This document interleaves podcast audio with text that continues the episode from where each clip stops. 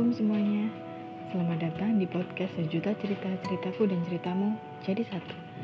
Kali ini masih bersama aku, Sotun Hasana. Hari ini aku akan menceritakan tentang kisah dari salah satu Instagram Yaitu horror underscore Indonesia underscore seram.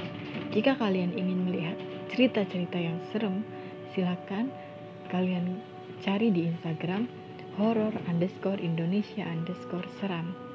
Oke kita mulai ceritanya. Uh, sebelum ceritanya dimulai, terima kasih untuk kalian yang sudah mendengarkan. Semoga kalian selalu bahagia, sehat selalu dan yang belum dapat pacar semoga segera dapat pacar, yang sudah punya pacar semoga segera dihalalkan. Oke lanjut. Sebelum lanjut, coba dilihat di belakang kalian ada siapa yang tak terlihat.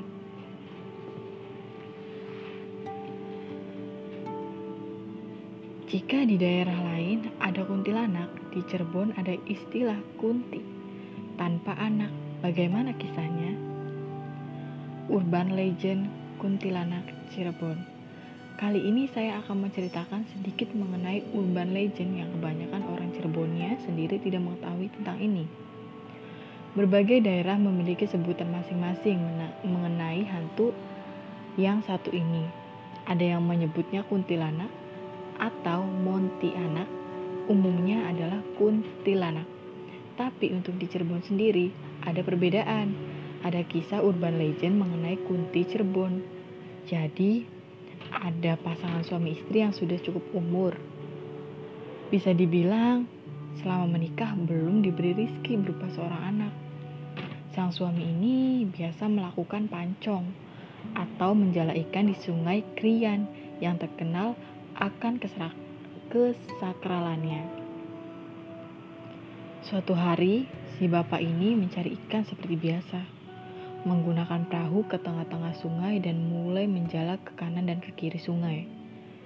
Keanehan pun mulai terjadi. Jaring yang digunakan untuk menjala ikan tersedot sesuatu. Si bapak ini menarik jalannya hingga ke atas perahu. Ketika dilihat, Ternyata ada yang tertarik oleh jaring tersebut, bukan ikan, melainkan anak perempuan dengan kukunya yang sangat panjang-panjang. Akhirnya, si bapak ini membawa anak itu pulang ke rumah dan memberitahu kepada istrinya. Alangkah bahagia si istri bapak itu karena keinginan memiliki anak terijabah. Karena dirawat oleh sang ibu, si anak ini kukunya dipotong hingga tumbuhlah dia menjadi anak yang sangat cantik. Bekas potongan kuku itu dimasukkan ke dalam satu wadah dan disembunyikan dari si anak itu. Mengapa disembunyikan? Karena jika kuku itu dimasukkan lagi ke jari-jarinya, maka si anak itu akan menjadi kunti seperti awal ditemukan di sungai Krian. Semakin hari, si anak semakin tumbuh menjadi gadis yang sangat cantik dan rupawan. Tugasnya kini bukan bermain lagi, melainkan beberes rumah. Sang ibu kala itu sedang di pasar, sedangkan si bapak sedang menjala ikan di sungai. Si anak ini kemudian berberes seluruh rumah dan menemukan suatu wadah yang tertutup rapat. Karena penasaran, dibuka wadah itu.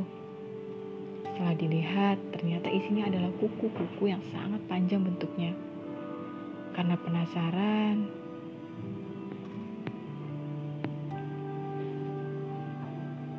penasaran, kuku itu dimasukkan ke dalam jemarinya. Ketika dimasukkan, jadilah si anak itu menjadi kunti.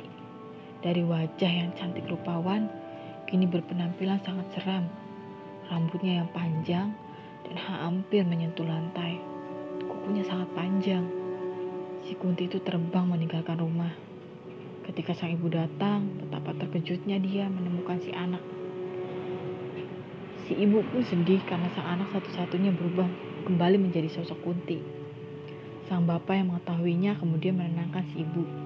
Karena tidak tega melihat si ibunya bersedih, dia pun memberitahu bahwa anaknya bisa kembali, asal dengan satu syarat.